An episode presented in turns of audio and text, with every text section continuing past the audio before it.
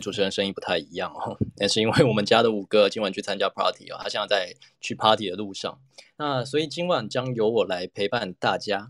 那我是今晚的主持人小荣啊，那很高兴与大家相见欢。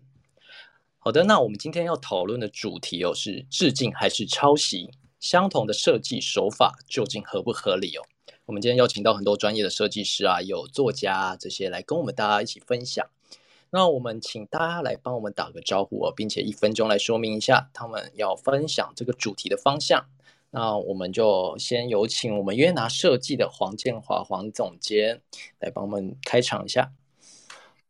好，OK，大家好，我是那个约拿设计的建华。那我们公司呢有三位年资十年以上的专业设计师，擅长我们的健康绿装修、UT 通设计与无障碍空间整合。那我们曾经做过华宏诺富特饭店与西门永安站的无障碍客房改造，也服务过退休外交官、医生。与建筑师的自宅旧翻新，同时也是日本在台营造厂的合作设计公司。如果有任何无障碍空间的问题，都可以询问我们。那我是今天的主讲者，我会针对我们的建筑以及室内还有饭店来跟大家分享。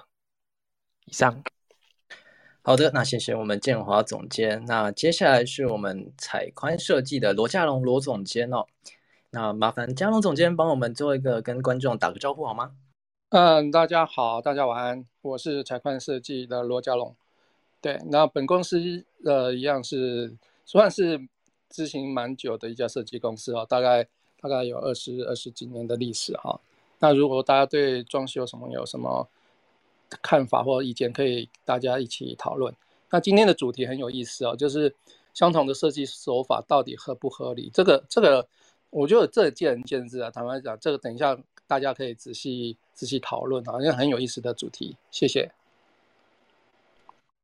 好的，那诶，我们的涡膜设计的清北总监现在人还在外面，所以现在不方便哦。那没关系，那我们就接续着。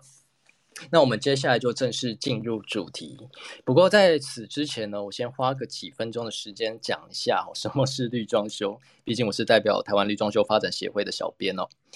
那一样哦，食品有食安问题，所以衍生出食品认证；二手车有泡水、里程数纠纷，所以也有出现像 SUM 认证还有大联盟认证。那装修呢？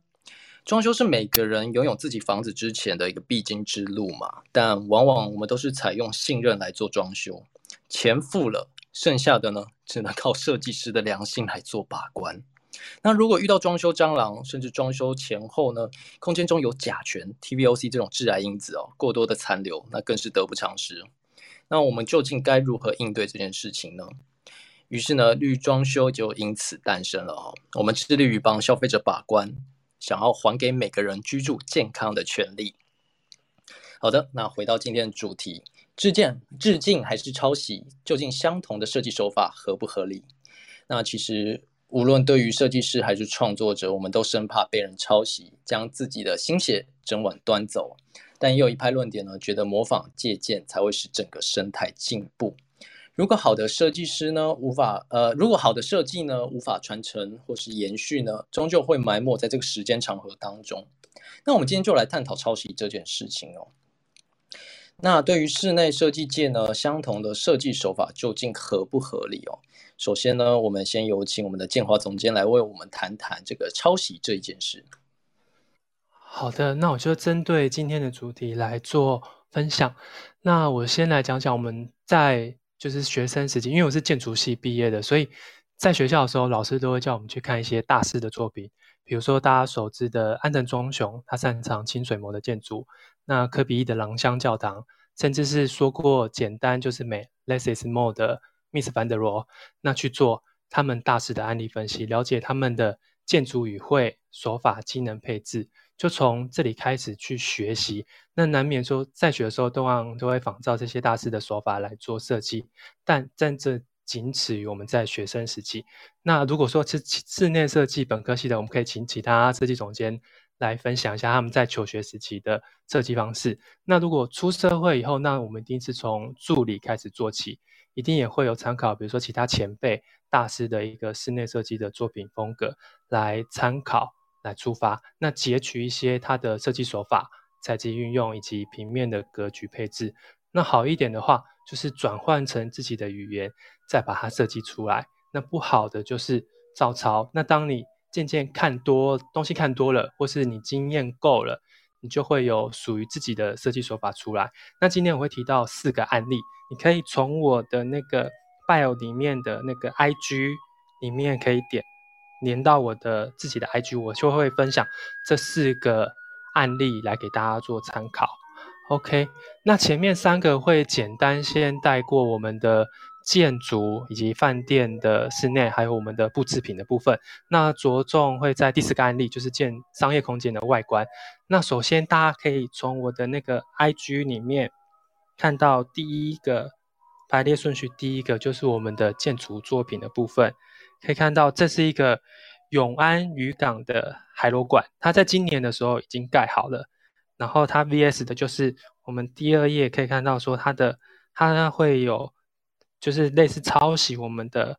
英国大学的学生作品。那这个案例的话的，我们台湾的建筑师他是强调说，因为设计手法中它是运用了海浪、海螺等元素，那这些都是源自于自然界的素材。那对方就是那个英国的学生是否来自同样的想法，就是他无从得知。但是在场馆的空间配置手法，甚至是材料运用，都可能有极大的不同。所以单做图片来做抄袭的控诉，他觉得是一个抹黑。但是我觉得说建筑形体的东西，其实外观很见仁见智，这个你可以等一下留给大家来做评断。那终究他今年还是盖出来了，所以大家如果有空的话，可以去走走看看，在永安渔港那边。那接下来进到我们的第二个案例，就是属于我们室内的部分。这个是两个饭店的它的客房空间。那我们左边的话就是台东桂田的喜来登酒店，然后 VS 右边就是我们的君品酒店，所以大家从照片里面其实就可以有些，比如说它的布制品或是它用的材质、颜色都相对的蛮类似的，而且他们也有提告出来。那这个就在于著作权的问题了，因为它在空间规划、墙面以及地毯花色。还有我们的家具的选用摆摆设的位置，它都有一些雷同。那今年度的时候，他在今年初，他有出就是第三审判决出来，结果出来是结果是那个没有判他侵权，因为在前两审的时候，其实都是桂田喜来登是败诉的，但是在第三审的时候，就是在最高法院认为说他那个桂田上诉有理，所以。废弃的原判就是判他是有抄袭，但是他已经把它废弃了，那发回智慧财产权来做更审。那逆转的原因就是因为最高法院认为说，桂田的他如果抄袭君品酒店的房型设计，它是否足以影响说交通交易秩序的期望，或是有失公平性的行为？那觉得那个原审就是一审跟二审的时候未斟酌说桂田的抗辩起证据。然后即推论说，对于不利于桂田的认定，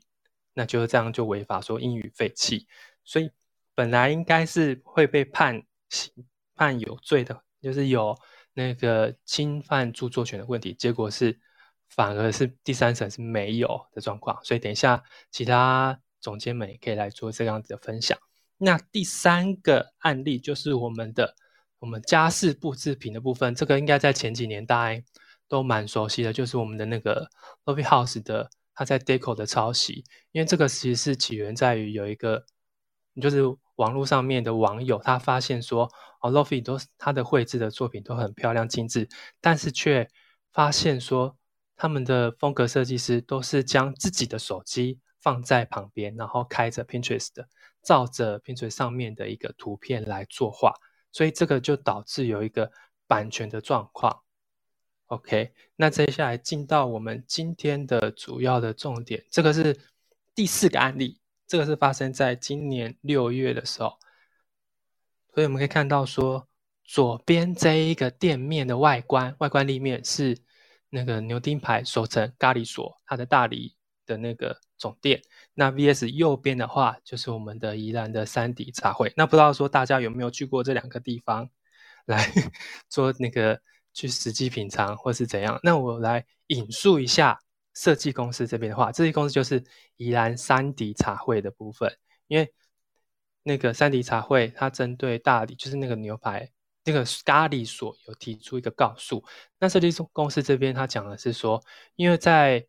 设计合约中，就还是在设计阶段的时候，它的著作权是属于公司的。但是如果说这个案子在完工了之后，就是把案子已经交回到业主身上，就是三底茶会身上的时候，它基本上就是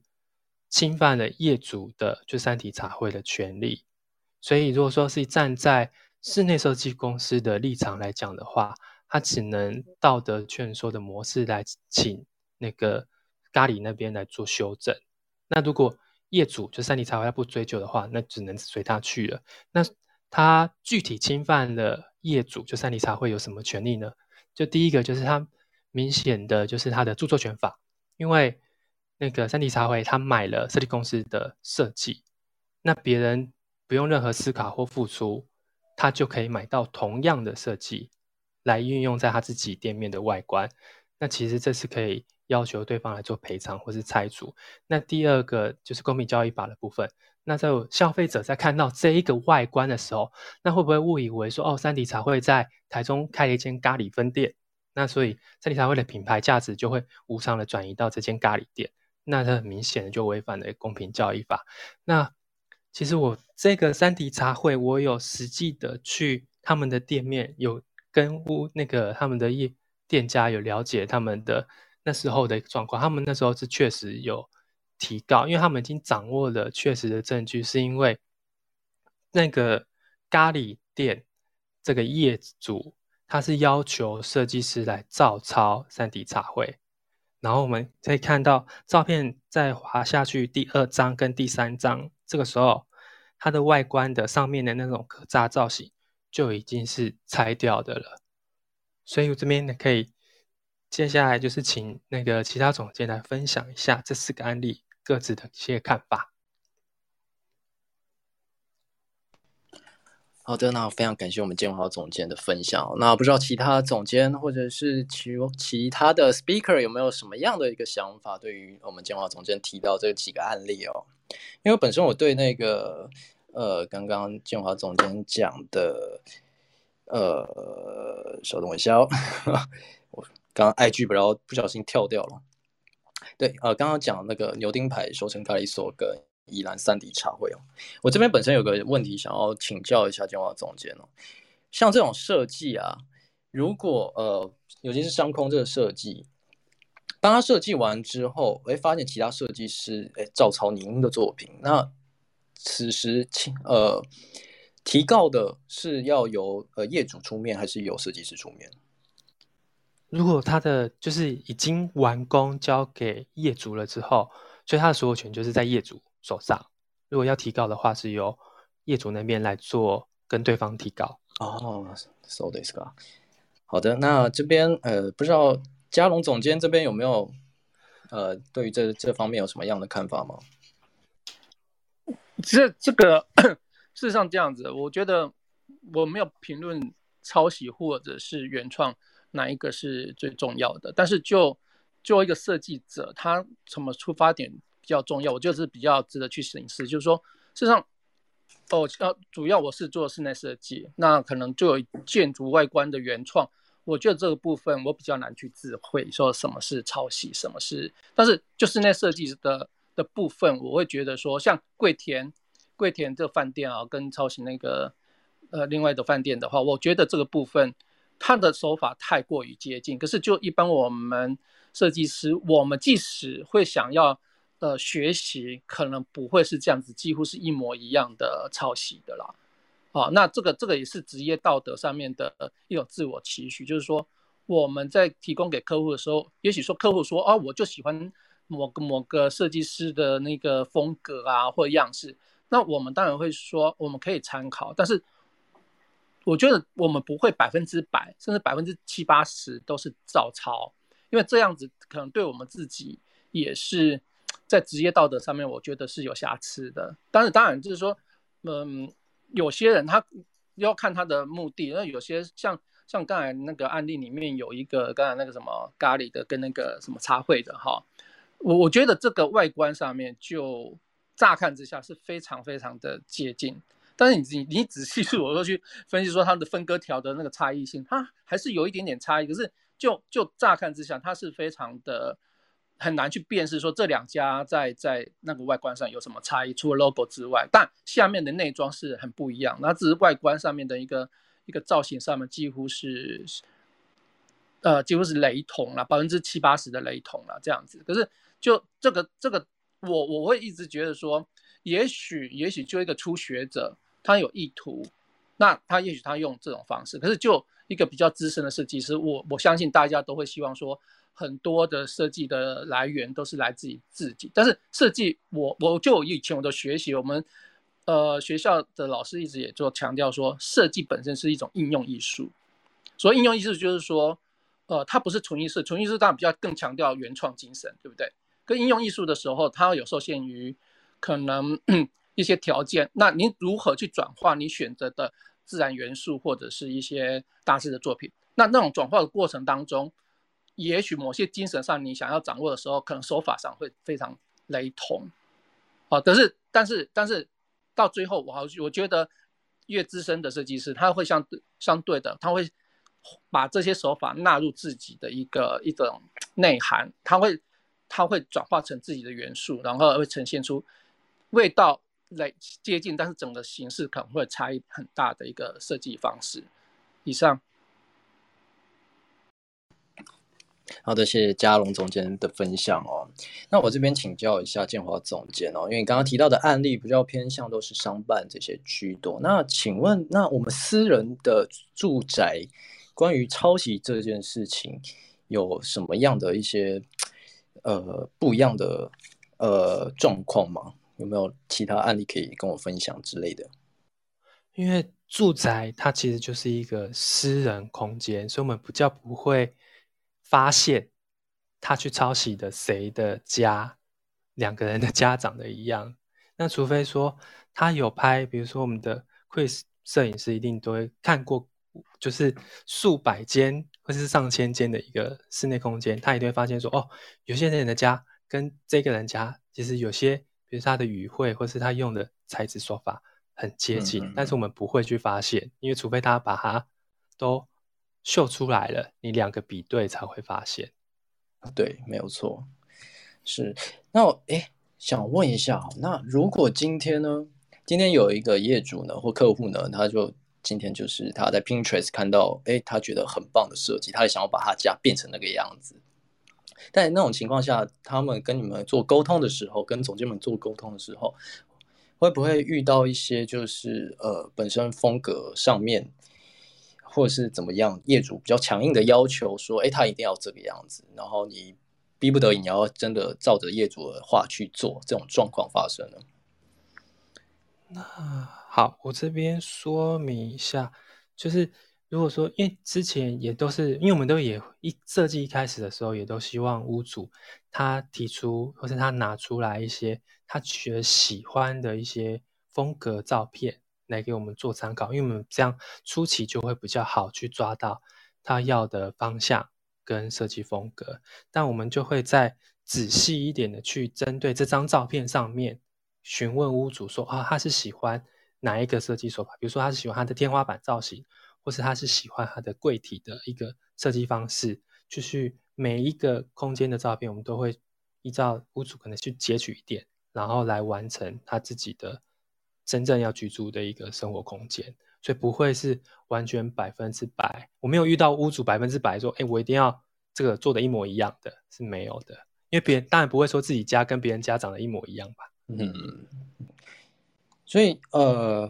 不知道底下有没有呃来宾呢，或者是 speaker，或者是总监呢，可以来帮我们分享一下对于抄袭还有致敬这件事情，我们究竟呢要怎么去做分类？我们要怎么去觉得说，哎，究竟这件事情是抄袭还是呃致敬？或者是有其他的不同领域的观众朋友，也可以跟我们做分享。你本身对于抄袭这件事情，或者是模仿，甚至借鉴，有什么样的一个想法吗？嗯，Hello，我是令。哎，好，令姐。小龙，我分享一下我自己碰到的嗯案例。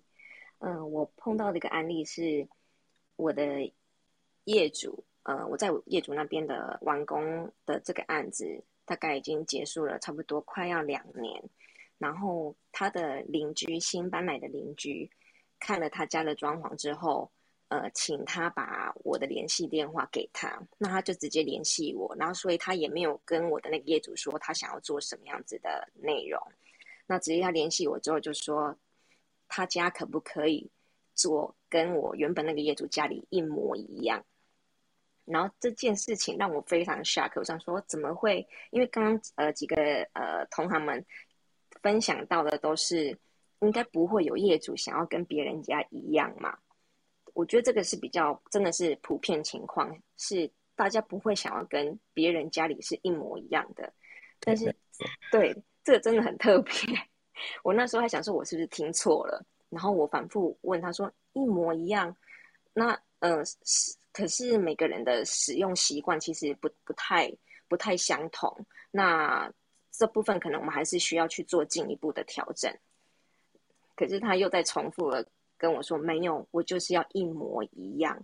包括柜子的大小、深度、高度，对，很特别，对不对？”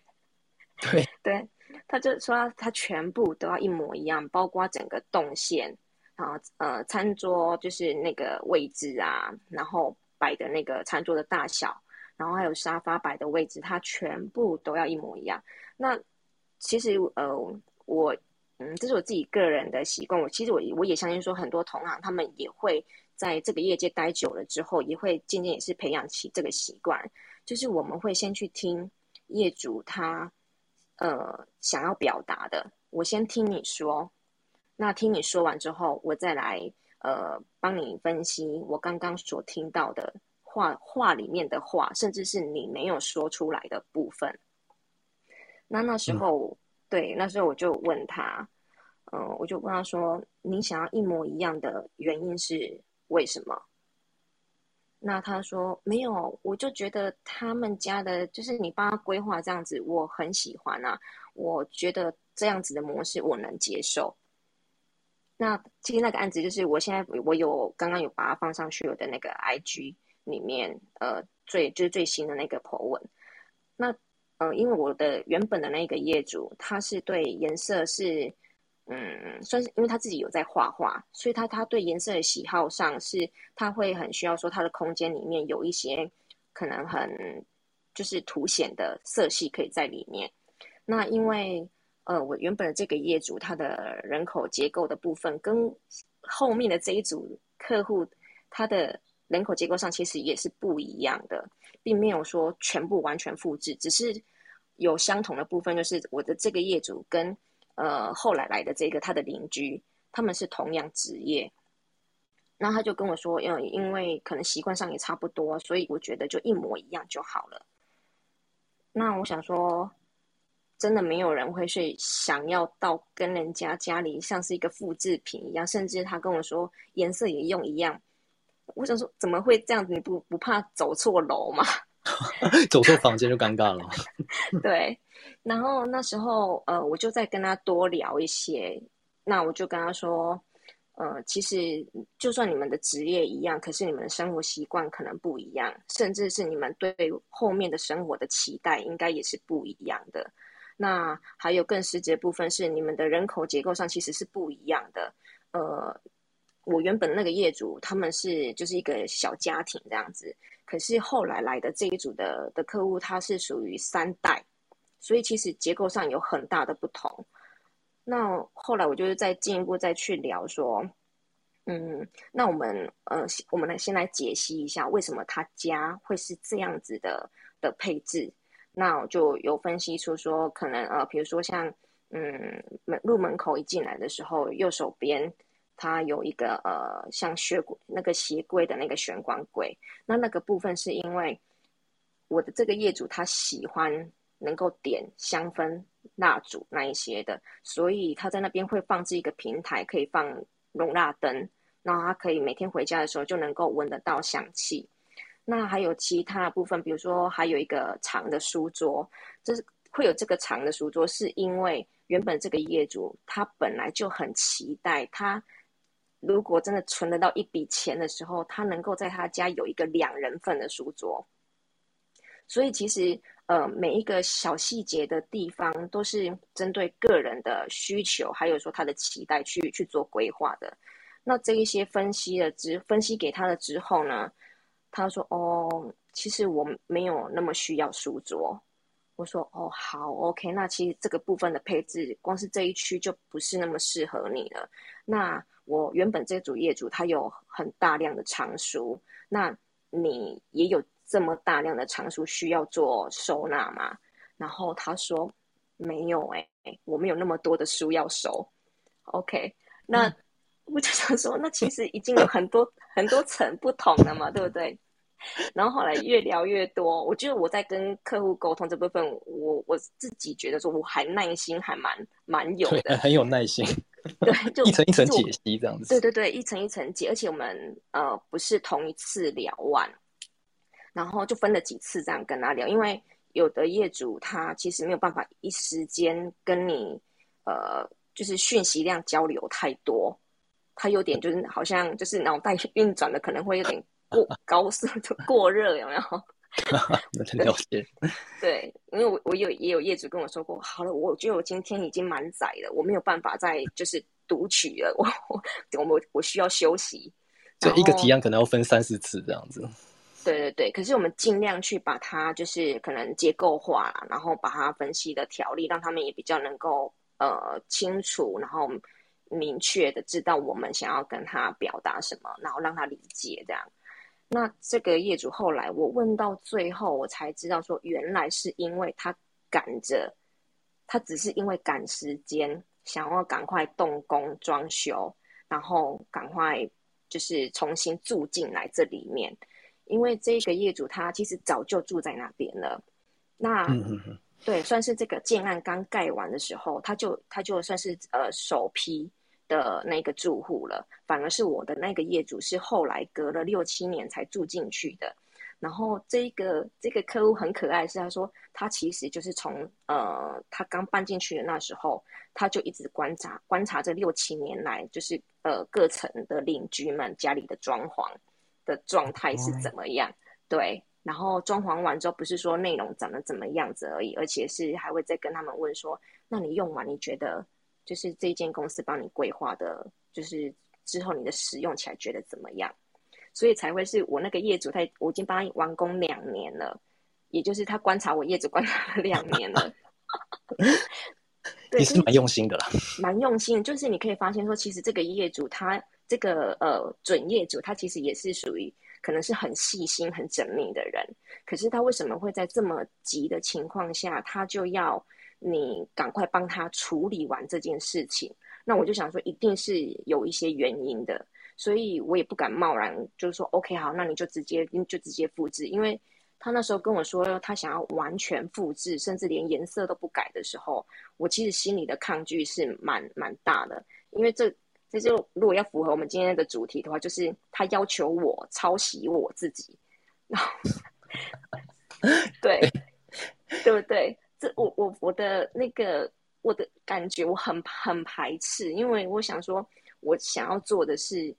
我就像帮你们做定制服一样，是符合你们的身形，专属于你们的。对对对，那并不是说我是在卖商品给你，量产化的商品给你。所以我觉得还好，就是有花这些耐心去跟他抽丝剥茧这些东西。要不然的话，我我想就是我如果真的复制这样的东西给他的话，他应该会给我的评价会非常差，因为因为我的业主他是呃呃男业主，他会收集法拉利的模型车，所以你看对那一层，可是这一个邻居呢，他是不收集这种东西的，所以那那部分的规划对他来说其实是完全是无效的。完全是没有任何用处的。可是放在我的这个我的业主的身上的话，他们嗯，feedback 回来给我的想法是说，他们觉得很喜欢。所以我想说，这真的就是我觉得设计师可能呃比较花比较多的一些我们说成本哈，要付出的成本的话，嗯我觉得是沟通成本会占非常非常高。是，对，你要要先去理解你的业主心里在想什么，因为这个业主呃，我跟他聊了那么久之后，我才去才问出他心里没有讲的话。那他为什么不说？为什么不一开始不说？因为他是赶时间，所以他要赶快。就是原来是因为他手上有几个房产正在做呃买卖，那因为他年纪很轻，他不想要让人家知道他有这么多的那个呃财产在在在操作，就对了。嗯嗯，那我想说，这个真的是他的个性，就是很小心、很谨慎嘛。可是我觉得还蛮棒的是，就是其实你的付出，呃，这些不管他是准客户，或者是说，就是或者是准是准业主，或者他单纯只是一个来咨询完就不见的客户，其实你服务的过程，他们都会感受在心里面。就当然，我们对我们对这些客户可能我们也会评估嘛，会评价出来说，哎，这个人他就小心谨慎等等之类的。那相对，其实呃，这个客户他也会评价我们，也是也是会去评论、哦我今天遇到的这个设计师，他可能就比较着重于在他会不会听我讲，或者是他是着重在于他一直表达他想要帮我做什么。嗯嗯嗯嗯，对，所以其实抄袭或者是说致敬或者是复制，我会觉得，嗯，有时候是真的是设计师你在操刀的这个过程中，或者是那个起点，其实或许就已经定位了你怎么帮他这个案子是他的角色是落在于你是真的在做致敬，还是在做抄袭。以上，哎，林总，林总监，我这边确认一件事。刚刚你刚刚讲说，这业主观察了你两年，两年的时间，然后突然很紧急的跟你说，他要跟隔壁邻居一模一样，就是你之前做过嗯案子、一模一样的作品，是这样子吗？嗯，对，那我这样仔细听下来，然后你刚刚讲他个性非常小心，感觉他好像在给你一个考验哦。你如果真的给他完全一样的东西，他反而可能你平面配置图一出来，他就不要用你的，他可能就找别的设计，会不会变成这样子？我觉得会，这我觉得很有可能，因为我们沟通到最后之后，他跟我说，呃，其实你就是呃，因为我至少花了一个多月的时间，就是断断续续的跟他聊。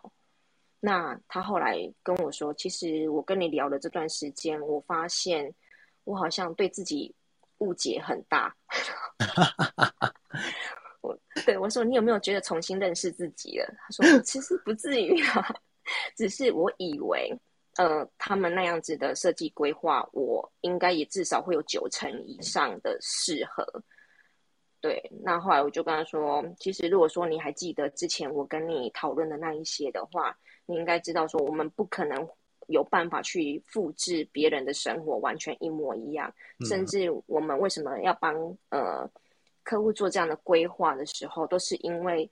把呃有把他的过去、现在还有未来是去做一个统整，然后得到后面我们这个规划出来的结果的，并不是说只是对未来我想要做什么这样子而已，是因为还有前面的堆叠的，它是有脉络的。对，对，没有错。嗯，好啊，非常谢谢我们令总监的分享啊。谢对，真的真的有像我刚刚网络上面找的一样，真的有人想要一模一样的，虽然不知道是不是个考验啊。对，感谢今天大家的参与。我们每周五晚上八点装修这档事将会带来更多的精彩内容。